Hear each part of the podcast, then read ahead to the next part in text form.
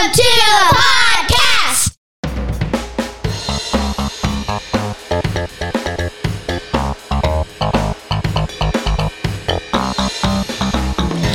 Be part of the conversations that happen around my kitchen table. He's John Branyan, and he's been a stand up comic for more than 30 years. She's Amanda McKinney, and she's been my daughter for her whole life. Our family believes laughter is a gift from God. We often discover it while discussing culture, faith, and family. So go ahead and pull up a chair, neighbor. Can I call you Carl? There's plenty of room here for you. Uh, and also, he's the podcast ninja, Luke McKinney. He's been my son in law ever since he married my daughter. Which was when? Uh, a while back. Gosh, it's been a long time. You guys have been married more than 10 years. Uh huh. You guys have been married since 2008? Uh, eight? Wow. Good job. 2008? So you do the math, Carl. And uh, I was just thinking about how Luke's not in the credits and he's been on the podcast pretty regularly. So do we need to do we need to give him My light blinked in my dining room and it distracted me. give him credit? Luke is here under protest today because uh, he's just doing it because I asked him to be Just here. He's gonna stand, sit there and suck on pretzels. He'd and rather look at be you like, outside smashing his fingers. this is all I your have fault. nine more fingers to smash. He's got nine more fingers to smash. You've got ten fingers to smash. You can smash the same one again. there are no rules against it. It's it. true, just because you smashed it once.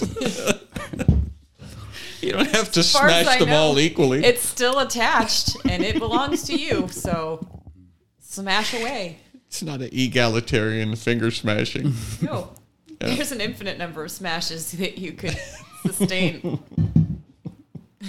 Start smashing toes. Anyway, he's out building a shed. He's not building a shed. He's He's reconstructing it. He bought this shed that basically was rotting in every place, and so mm-hmm. then he's systematically replacing all the places. It's, like the a shed of Theseus. I was about to say that. That's what it is. I'm not sure what we paid for, but I don't think it exists anymore, and it, this is a mm-hmm. it's brand new the- shed. Is it the same shed? Yeah. I would submit that it's not. The shed It's- of Theseus. It's a whole new shed. Anyway, it looks good. I've uh, I've hit it a couple times with frisbees. Mm-hmm. It can withstand that. it's uh, it's standing up to that. Uh, so I was thinking today about the uh, how did I get into it? I was thinking about you killing moles, and why was I thinking about this? Because oh, I was thinking about the the how men and women are just as good at how women are just as good as men at all sorts of things, and therefore they should be able to to do what men do. And uh, and the illustration that popped into my head as I was walking around was, well, yeah, you know, you can stab a mole to death with a screwdriver or with a hunting knife. But why would you use a screwdriver when you have a hunting knife? That is what I had handy. Right. Yeah. I don't So- think that anybody understands the could analogy that you you're could trying use to a make. garden hoe, a pencil. I'm Right. pretty sure the screwdriver analogy actually started out with Douglas Wilson, and I'm pretty sure that he said that you could stir your coffee with it. Hmm. With a screwdriver? Yeah, Yes, but that doesn't mean it's the best. that's what he's trying to do here. Yeah. But he kind of like made the observation that you could use either a screwdriver or a hunting knife, and then didn't really tie it back around to the male female. No, thing. that's why I have you. Hmm. You don't have have to you. resharpen your screwdriver though. You stab the dirt enough times with your hunting knife, and you have to resharpen it. okay. But if it doesn't need to be sharp, why do you have to resharpen the hunting knife? Why can't you just It's not a matter of sharpness. Well, because the hunting knife gets used for more than just stabbing the ground. Used to open things. the hunting knife is used to open things? it can be, but why would you use a hunting knife when you have something else to open? So um, I talked to my kids yesterday, the two younger ones who are still homeschooled, while the older ones were at the private school. I was talking about ancient Egypt with Emery and Silas, specifically about mummies and how the process was. And we went into great detail about exactly how this reminded me because you said open things and they opened the bodies up and like pulled stuff out. and uh, shoved stuff in and wrapped things and then put them back in.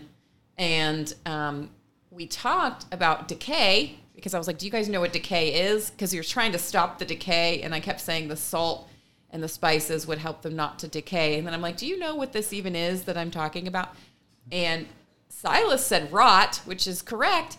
Um, but I said, Did you know that Grandma Lori had an experience with this? I said, Bodies rot and they stink the same way that, like, chicken in our trash can starts to smell, or beef, any food that you leave out. too Or a dead groundhog in the fireplace. dead groundhog in the fireplace. Oh, so bad. But I said to the kids, Grandma Lori had a story where she walked outside of her house and smelled a body, and she could tell that it was a big dead thing, and she didn't know what it was. She thought maybe a chicken died, but it wasn't that, and that she was worried because she started to suspect that perhaps her neighbors were up to something that she wasn't gonna like if she stumbled upon it. Yeah. They were And her neighbor confessed to having deer killing his entrails. wife. Oh, no, okay. he he had dressed his own deer and then brought the intestines home.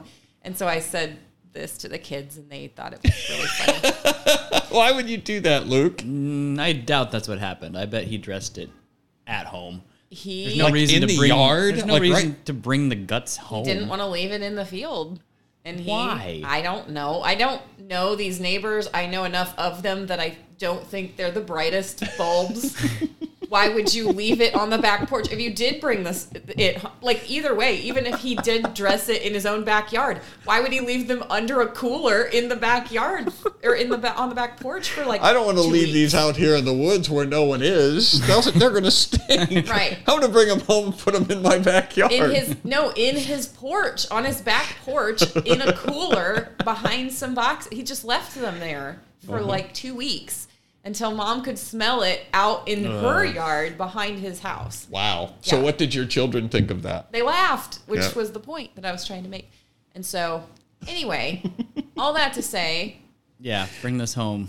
well you were talking about hunting knives and Uh-huh. um, opening things and so i just wanted you to know that your children are in good hands being taught all about They're being taught that field dressing how mummies work. right Got, well and and how rotting works and the fact that bodies human bodies decay just as much and and stinkily i guess and stinkily. Oh, Now, see, you see how uh, how quickly things move.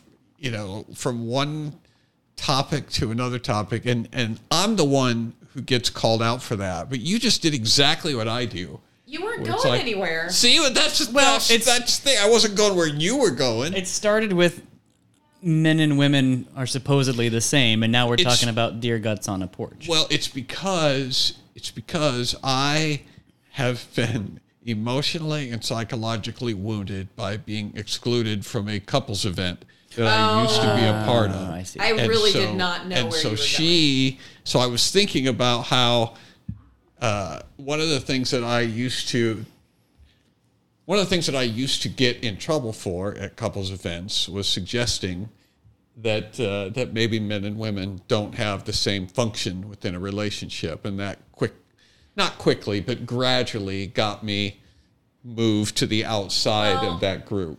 but i don't think Come that, on, that's what did it. No, I don't think it was because women in Christian conservative circles are happy to like to accept complementarianism. They're happy to accept that the roles are different, but what they mean by that is women do all the real work and men are not necessary. Like that's that's the side of that that they're willing to accept. They love the idea that only women can give birth. That you never got in trouble in a conservative event for saying something like that. No. They love the idea that women are the only ones who can feed the very young with their bodies. You know, they're the only ones who can.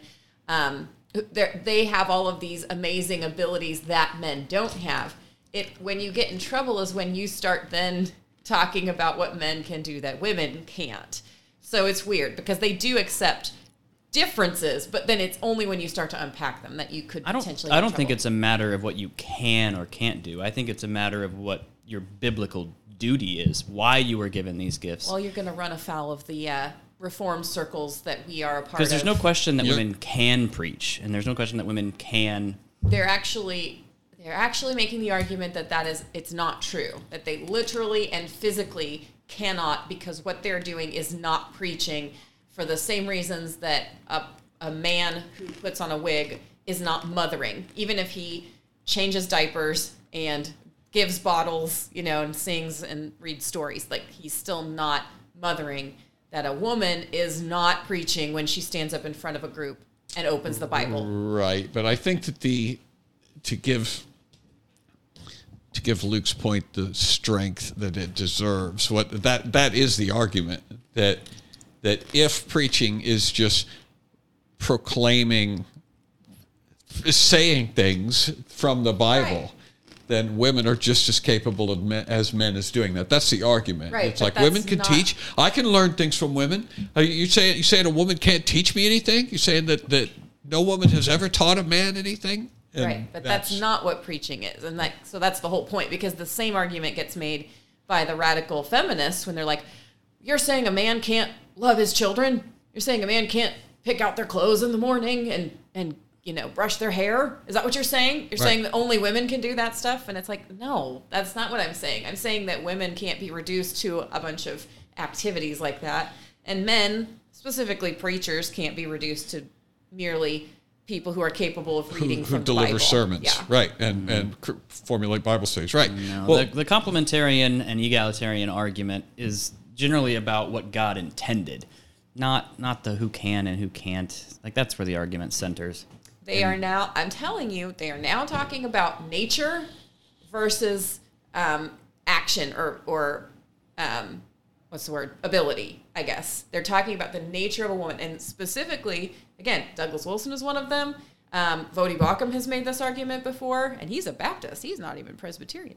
Uh, but they're they're now saying it was a huge mistake for complementarians to make the argument that a woman can do anything a man can do, because it's not true. It makes this it makes the argument that God created men and women basically the same, but He for no reason just said, "But you shouldn't." Right. You can do all of these things, but you can't. But you can't just because I say, and you shouldn't. And so that's where that's where they're starting to to kind of push back against the line a bit. right, and and it is going to be,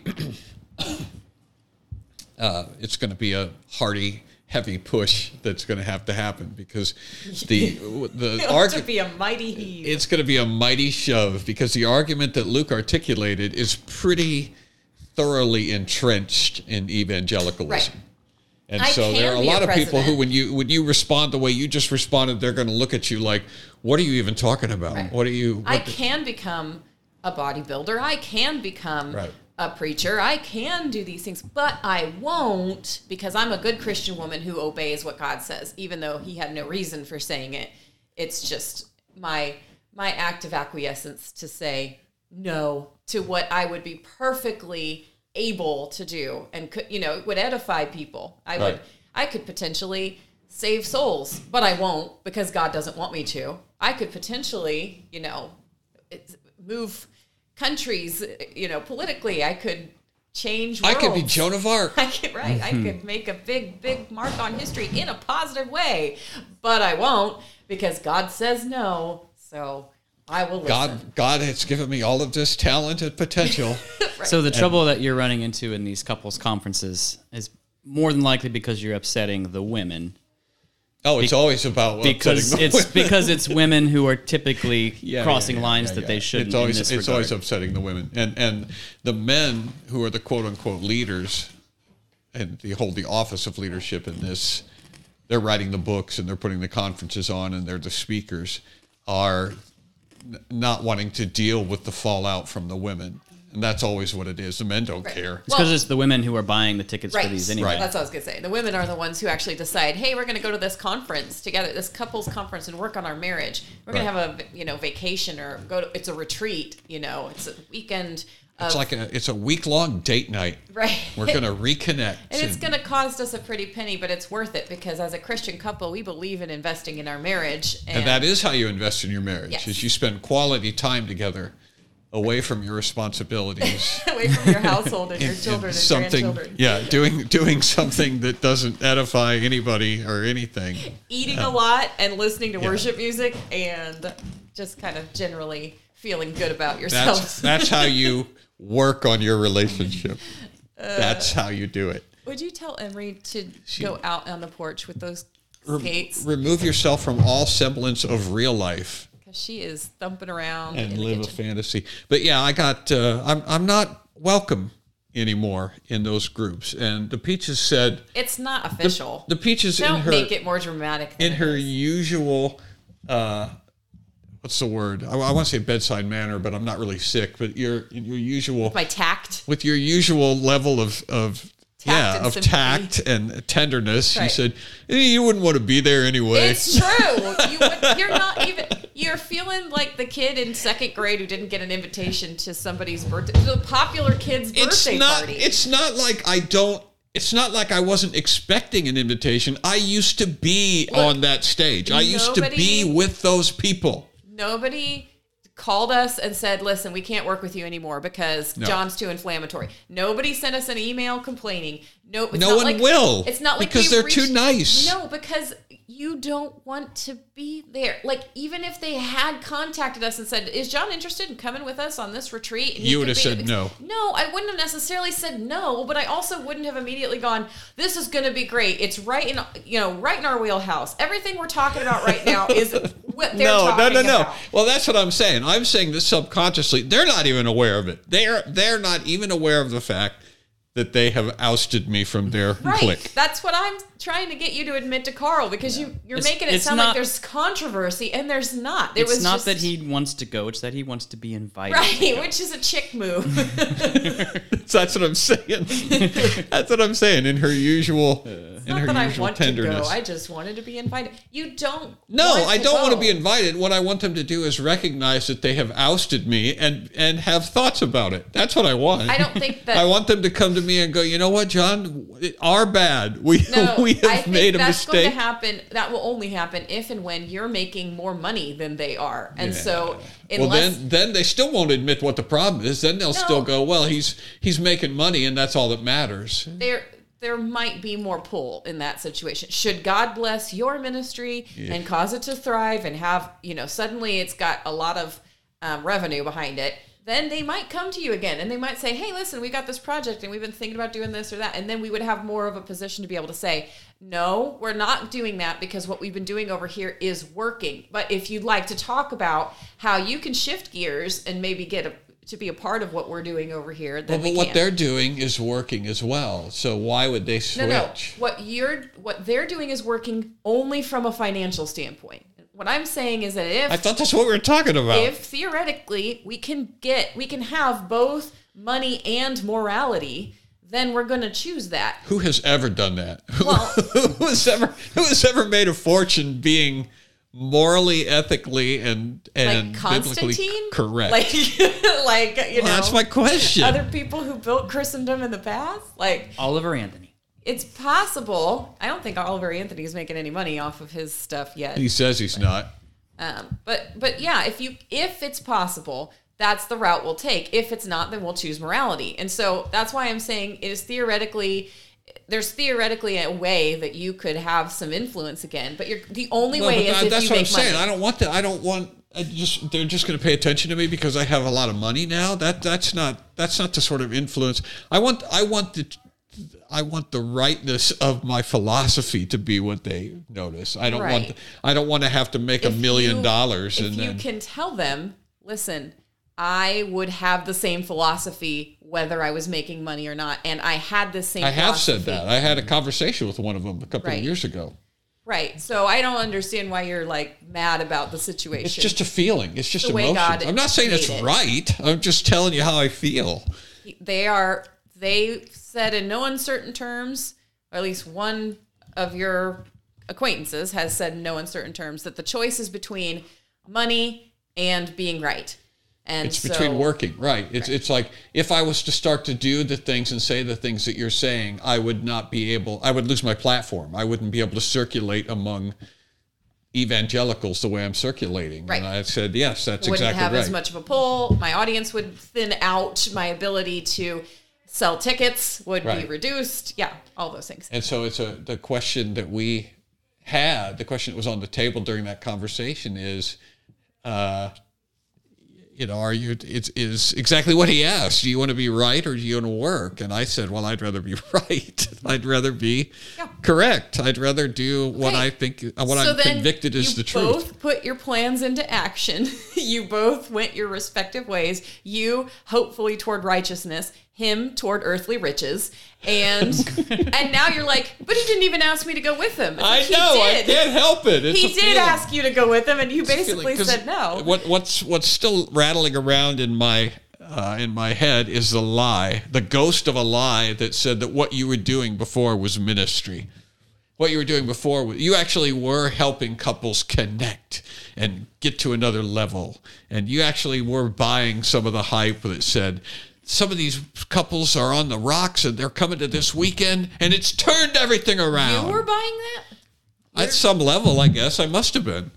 Yeah. I mean, I wasn't going in there. I mean, in, in my deep down, I knew, yeah, this is a bunch of, this is kind of a crock. But at the, you know, at some level, I was at least, I, I at least kept that quiet. I, least, I didn't stand up and proclaim everything we're doing is a hoax. This entire weekend is a joke. Right. It's not having the impact that we say that it's having. No, but you're if you are dealing with some conference or a retreat where couples are paying upwards of twenty five hundred dollars just to be there, mm-hmm. you are you are not dealing with normal, you know, day to day Christian fam like working class Christians trying to raise their kids in the Lord, you know, doing what they can on a daily basis, suffering through, you know, the average day. These Right. are people with money. And that's not to say that if you have money that you are a bad guy, but it is it does say that where you spend your money tells me something about you. And if that money that you're making doesn't immediately get reinvested into your, you know, f- growing your growing the kingdom and strengthening your family, and it's instead being sent toward vacations, that's essentially just recreation. It's essentially eating and singing, like I said. Mm-hmm. just going out to eat for a week. That mm-hmm. that is not something that we want to be part of because it's not something I would do. Luke Luke and I It's such a weird thing for comedians to be sitting here talking about how those sort of events are not something that we want to be part of Because that was our bread and butter for years. Luke and I don't even do that stuff. Like Luke I never I, did it either. The only time, the only conferences I ever went to were the ones I was performing at. Right.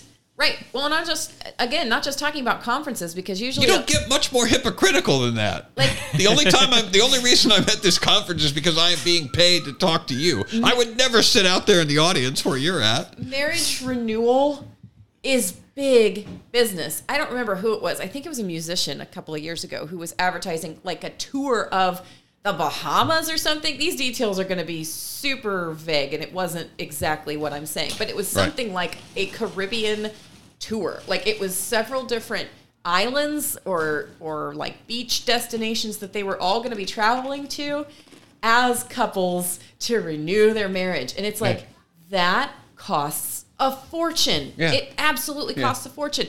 And I Luke and I don't even go to the movies. Like there are people who who believe strongly that you need to go out to dinner at least once a month, if not more often than that. If you could swing it twice a month, you know, you need to go out and so that you can rekindle that romance and and make sure your marriage is strong. Right. We don't do that, let alone And spending look at us. We are dripping with romance. no, thankfully we're not.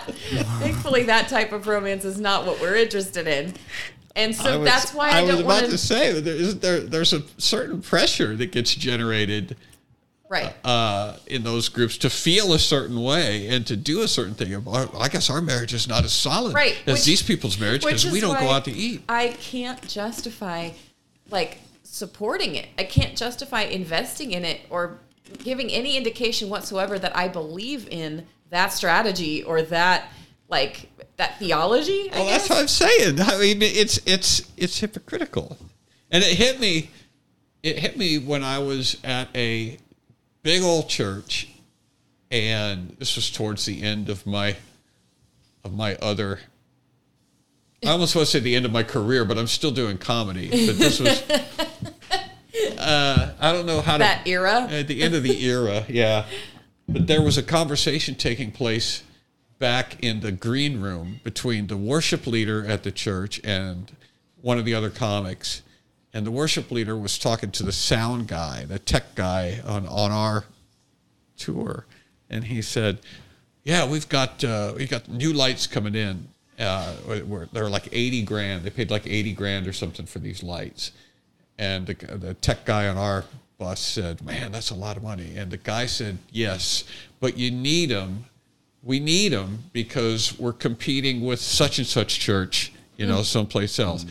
And it just, it just hit me. It's like, oh, wow. And, and I can't avoid it anymore. I can't, I can't pretend like, well, maybe there's, you know, maybe there's some actual ministry going on. Maybe these people have got the right. No, it was like this is it. This it, he just said it. We're competing with this other church. That's why we need eighty thousand dollars worth of new lighting. I mean, it's not like the stage was dark. It Right. was they already had multi thousands and hundreds of thousands of dollars worth of equipment in that place to put on a show, mm-hmm. and it just I couldn't I couldn't shake it. I still haven't been able to shake it. It's like I'm participating in a giant lie here. I'm going out. I'm going mm-hmm. into these mega churches, and I'm and they're filling up with audience members, and I'm telling my jokes, and I'm doing comedy for the glory of God, giving God the glory. And that, uh, that part of it is true, but there's still it's just an ickiness that I couldn't wash off after that. It's like I I'm a hypocrite. I think the reason these marriage conference and things are so popular is because people have bought the lie that your marriage is always supposed to look like what dating did. Like I just read a thing from Doug Wilson. I can't tell you what the book was. I don't remember. But he was talking about how marriages go through different stages and you and it's it's good and natural and it's and you've got to adjust accordingly. You can't hold on you know you need to these marriages that's that try to make it all about dating the entire time they never grow they never fully get into the other stages Nope. They get so good at dating that they end up dating their second wife and their mm. third wife Right. and their fourth wife. Because once the relationship hits the point where it has to go in a s into a different phase, mm-hmm. Right. that's when it ends. I think that's why I enjoy telling. I, I like the analogy that I give all of my kids about what marriage is like. I want them to understand it's not just, you know, butterflies or dating or what they see on movies. Maybe I tell them it's like, like get used to the idea that you, when you get married, you're finding another sibling. Like it's, like brothers and It's like having a brother or a sister, depending on whether you are a boy or a girl, and because you adjust with your siblings also as you go through life together. You you know each other as very little annoying kids and you know each other in high school when you're opinionated and moody and you know each other when you start having babies of your own and you give each other advice and that stuff is I don't think there is another relationship that's like that where you have somebody roughly your age that you're expected to live under the same roof with. Foisted upon you, Yeah. forced into your proximity. Yeah. So if they're ready for that, then they've already seen it can be done. They've lived, you know, 12 years so far with each other. And so they, by the time they leave the household or leave our house, they, uh, they will at least have, you know, a few, they'll have 18 years or so worth of experience that, hey, it is possible to continue having some sort of a relationship with this person, even though we've been through Right. many Well, a you don't fight. have- you don't. When was the last time you got a flyer or some, saw a poster at church for, hey, have you, have you and your brother had a chance to rekindle your sibling relationship? Here's a here's a sibling cruise that we're going. It's seven days at sea with your sister and your brother in a cabin, just the two of you. Oh, oh gosh, that actually would be so fun. And if if there was a sibling cruise, Tabby and Marla and Megan and I would totally go. Oh, you would go. Uh, but but yes, I still do have. Reconnect with your big sister. People do freak out about it. People don't know how to have a relationship with their siblings. Moms mm-hmm. especially worry about the relationships their kids have sometimes, and or a lot. And I don't know how to help them. Like it was just it was just this week, I think on Friday, so yesterday, that I was at the park. There was this mom who was sitting on the bench near me, and her kids were playing near my kids, but not necessarily together.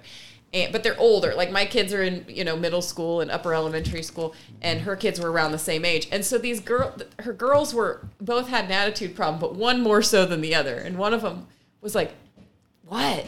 What are you looking at? Stop looking at me!" Like stuff, just stuff like that. And like the she got she got to the point where the mom was trying to kind of make her smile, like she was trying to help her pull her out of the attitude.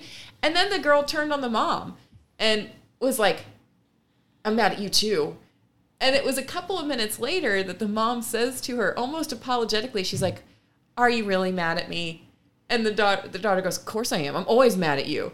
And then the mom pauses for a few seconds and she goes, Well, I'm not mad at you. And so like, and I was like, Okay, this, this is not going to go well for these girls going forward because Nope.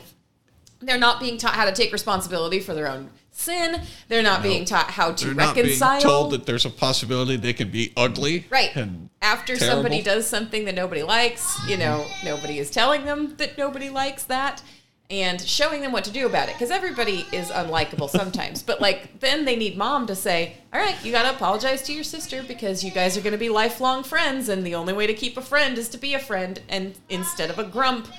And like that none of that was done. And so yes, there are a lot of people who would if they had such a thing as rekindling your friendship with your siblings cruises or retreats or conferences, they would sign their kids up for that. I'm telling you that a mom like that would send her daughters to that retreat thinking that their Uh. da- her daughters would come back friends. Do you remember when you and your siblings were little kids? Wouldn't it be nice to rekindle that relationship?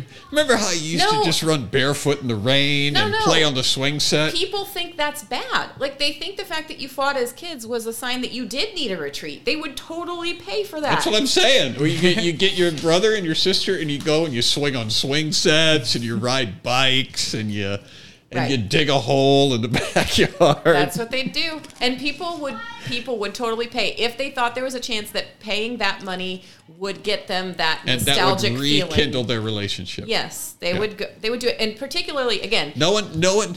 Seriously? Yes. Like if I if I book that, if I if I set that retreat up, people would adults would come to that No, and they would no, no, dig no. holes and they would adult mothers, but mothers of adult children would sign up their children. No, that's not what I mean. I mean adults coming and reconnecting with, happening with trying the- to recapture the dating experience as a couple is like trying to recapture right, their childhood but the couple isn't a, booking the tickets. The couple is not the one deciding to go on the retreats. It's one person, one neurotic woman is like, we need to go rekindle our relationship, and she buys the tickets. Same woman buying the tickets to the marriage retreats would buy the tickets for her children, or possibly for herself and for a sibling who's also not into it and doesn't want to be there. and she would blame them. She would say, "I've done everything in my power. I've taken us to counseling. I even got us tickets to the to the Right. siblings To retreat. the siblings and you didn't want to. You were miserable the whole time. you were the You didn't even know how lucky you Right, were to be I'm- on that boat with me. I, I know it wouldn't work, but what I'm saying is there's no reason why we shouldn't profit from it. I'm I'm saying that it would work because And you. then maybe I would get included with the cool kids Yeah. back on the couples cruise because now I would be filthy rich, having bilked all of these uh, gullible women. I Right. guess. We would call it siblings at sea, right. and uh, it would it would be a hit. seaside siblings.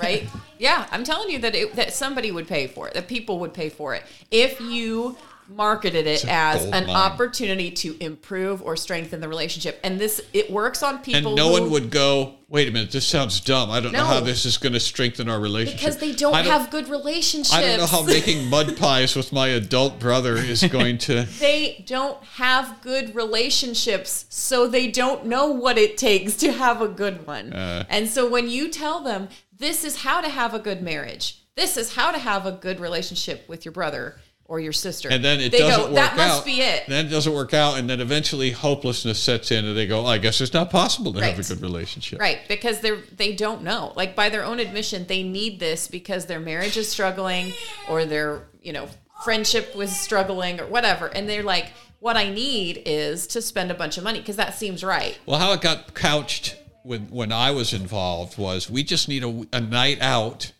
or a weekend, but usually it was a night. We just need a night out to just laugh, and that's ninety percent of the time. That's how I got introduced.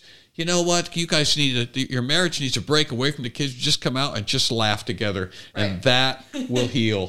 and I and I I was a part of that. I was I was the sideshow act. I was the gorilla girl in a cage. Right. While the carnival barker was out there saying, "You won't believe it. Come and see it. Bring your marriage in and see the gorilla comedian." So, in your 30 years, have you ever received a letter from a couple thanking you for saving their marriage?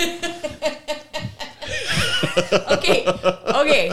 In all honesty, he will get people who send him what I guess is fan mail saying, "I did need that night out. I needed to laugh. I needed."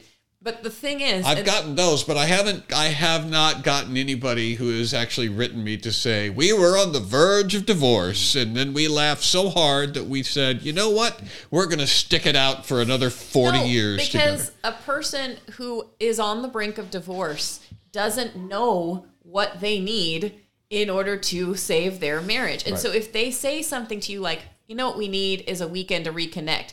That's a big red flag that probably what they need is not a weekend together to connect. If they knew what they needed, they wouldn't be on the brink of divorce in the first place. So we once again have a situation where our culture likes to elevate people who are struggling And it's going to a position so much more than a weekend. Well, they don't know what it's going to take. It's not just so much more than a weekend. Like whatever they even do on that weekend trip is probably wrong. Hmm. Like laughing together? No, you need to actually sit down and have a conversation where you say true things. First of all, that's where humor is found too, by the way. But instead of escaping from your problems, maybe maybe ask yourself whether escapism has been the continuous problem in your relationship all the time. No, that's a big. Does mom- that's a big statement right Does there. mom get stressed out with the kids and so she just starts screaming, "Ah, I need a break. I need a Nobody ever helps right. me with the babysitting. Nobody ever does the chores except for me. Blah blah blah. That blah, is blah. the instinct in the culture and in a lot of evangelicalism, isn't it? That when Right. things are really hard, I just need to disconnect from everything and get away from it and take a break and laugh or drink or smoke or all of it. Uh, need to have an affair. I mean, there's all sorts of yeah. Escapism is is seen as the answer, but I what I'm saying. Carl, is that I have facilitated many of those events. for We sake. forgive you. It's like we're dealing with Tabby all over again. can't have a conversation about the problem in culture without I'm sorry. I thought I could be honest about what I'm thinking and feeling. without Tabby coming in to declare I'm what's wrong with the world." I'm sorry. I thought I could tell you how I genuinely Listen. felt. Listen, and this is true. Forgive me. if people are gonna have if people are gonna run smack into a wall and realize oh that wasn't the problem that i thought it was like that wasn't the thing that i needed to fix it somebody needs to provide them with what they think the solution is going to be. Somebody needs to help them spend a night out laughing so that come monday after a great friday night out laughing come monday they can go oh i'm still near divorce I still feel bad. and so, thank you, John. They may not thank you for this, but really, thank you, John, for helping me realize I was misdiagnosing the problem. Like Edison with his light bulbs. Yeah. You know? So if you'd like to send me a letter, Carl, and let me know that I was not the solution that you were looking for. Yes. turns out, turns out I had a wake up call when I came to your show. If you've ever come to my show and laughed really hard and you realize, oh, this didn't fix any of my problems, You are still send me a troubled. letter. Send to nextdoor at johnbranyan.com. It will be very encouraging. I will, I'll read it. I'll read it. I remember John being told by the pastor of the church that this was going to change. This was going to be a turning point for me tonight. And you got on stage and you were funny. We enjoyed the show, But people, nothing it- changed. it is possible for people. They what they sometimes do then is they enjoyed themselves so much, and this is what you want to take responsibility for because you feel guilty for enabling. I do. They enjoyed it so much that then they think we need to do that more and more and more. We need to do it And they become drug addicts of sorts. They become addicted to the vacation mo- mode mindset, to self care. That's what women call it. They they become addicted to escaping the situation because it felt so good for that few minutes. They think what they need is that more often, so they need to schedule it regularly, and then it me- then it becomes weekly date nights we need to have. Mm. And then it's maybe twice a week. And then it's, well, we need to be able to talk to each other every morning at breakfast over coffee because we have to reconnect. need We have to reconnect. time. We have to have a joint Facebook account. We have to, Ooh. I think I think John just sets the standard too high. I think the females out there are like, man, I wish my husband was this funny, and then they go home that it? jealous. Yeah, that's what I don't think that I No? don't think that's true. Do you?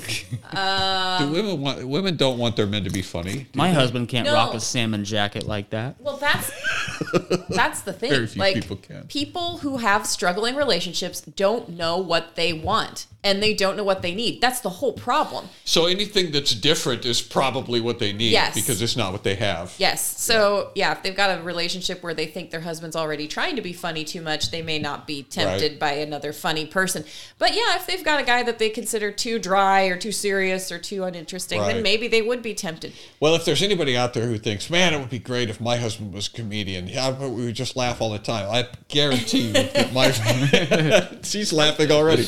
My family does not laugh at me Yeah. the way audiences do. Yeah. Also, Well, the divorce rate of comedians is like Oh, it's Way through the, high. through the roof. way yeah. high. Well, because a lot of them are attention seeking and and because their because their family doesn't give them the attention that the audience gives them, and so they they cut them loose. Yeah, their my wife didn't get me. She didn't think I was funny, and it's like, well, welcome to the club, welcome to reality, you know. And you mean can't you can't have a relationship anyway. You can't have you can't have a relationship.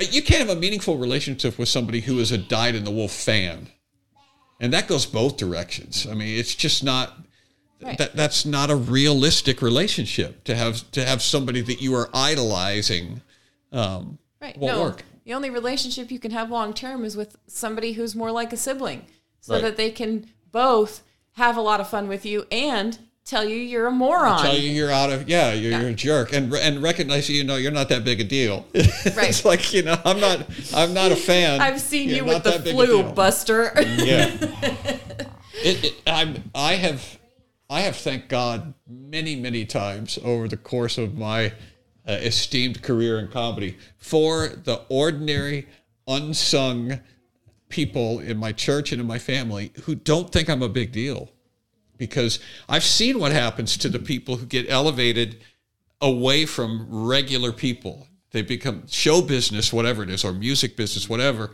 becomes they're surrounded by people who who basically just say yes to them all the time.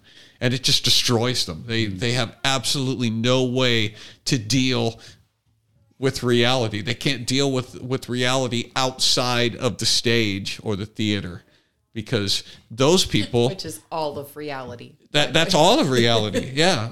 But but I mean, but there's an insulation that happens with these people, and, the quicker, the younger you are when you become famous, um, I think the harder it is. These Yeah. these people, it ruins them. It, absolute sycophantic fans being surrounded by people who think you're the funniest, most talented, most the biggest deal is just not good for you. You just There you go. People don't even know what they're aiming for. Most, okay, I can't say most, a lot of people, Many. they don't even know what a good marriage would be. Would it be two people who are each other's biggest fans? no. They think it is. I mean, No. if they thought about it at all, that's probably what they would start with thinking. Well, plus, plus it's not even possible because if you're interested in attracting fans, then you are a bit of a narcissist, and two narcissists cannot possibly be fans of each other.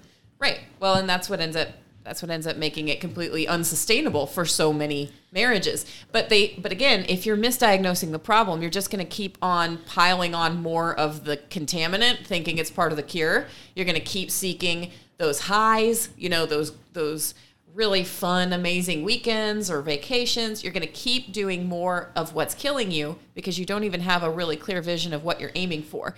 If you're aiming for long-term sustainability of the relationship, then you're going to recognize that spending two to four thousand dollars on you know retreats each year couples- it's not it. couples That's retreat. not working. But if your goal It's is to to s- sound like we're anti-vacation here. Right. well, if your goal is to have fun with the person that you're with, no matter where you are, if it's on vacation, sure, but also if it's at the breakfast table or watching a movie at night or doing chores together, if that's the goal, then you should be thinking more in terms of how do siblings have strong relationships? Not what do I see on these romantic comedies or whatever. And and I say all this again, aware that most people or many people don't have great relationships with their siblings anymore No, either. they don't. So so it's it's tough. But yeah, if you've got a whole group of people saying what we really need is this thing to fix our marriage, it's like what you really need is to recognize that maybe you don't know what you really need. I mean, really, like maybe you and all of your friends who are struggling should go and talk to somebody who's uh, not instead of you know Right. somebody who's trying to take money from you and or somebody who's also in the same boat struggling Right.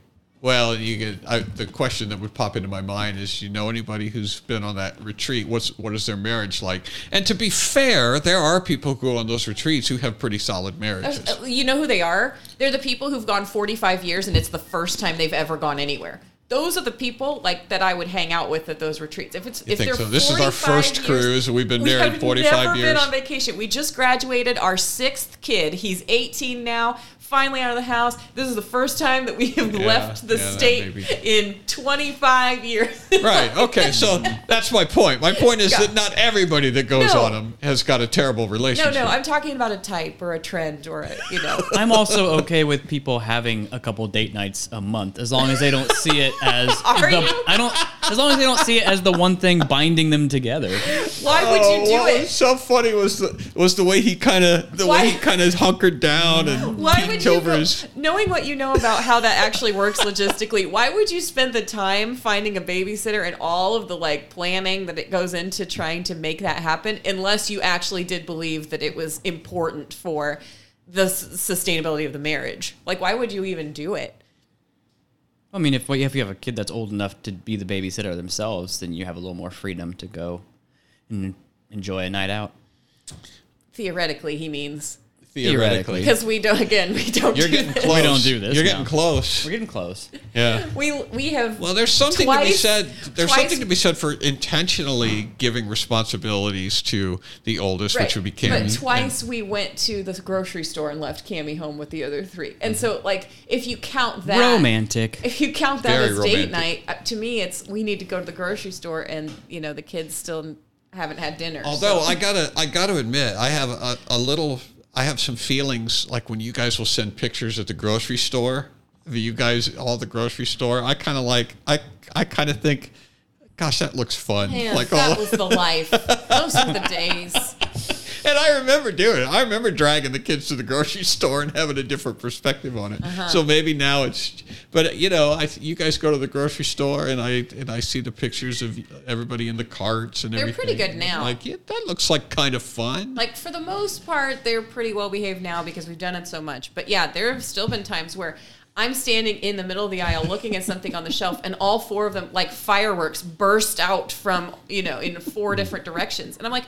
What is happening? And people are having to dodge them or stop for them. And Or Emery is healing down and on. yes, they have those Heely stupid shoes, and that makes it really Your brother difficult. Andrew was a Heely king. he was Heelying everywhere. But So yeah, it's not exactly it's not exactly a vacation. so we are planning a siblings cruise. Carl, that'll be coming up. Look for that. Uh, if you've got a brother and a sister No. that you're you can't not getting if- along no, no, with, stop. we recommend. not if you can't get along with them. If you already like your siblings, you want to come hang out with me because I like mine, then we can get together and just enjoy how much we enjoy each other. I do no, not no, want no! to repair. I want to. No. I want to. I want to build this as something that's going to No. absolutely heal your don't tattered bring your drama around.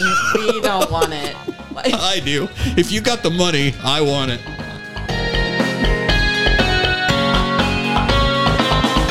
Thanks for visiting the Comedian's House. If you want to spend more time with our family, you can follow John Branyan on YouTube and Facebook. Also, email nextdoor at johnbranyan.com with your comments and questions. We'll see you next time.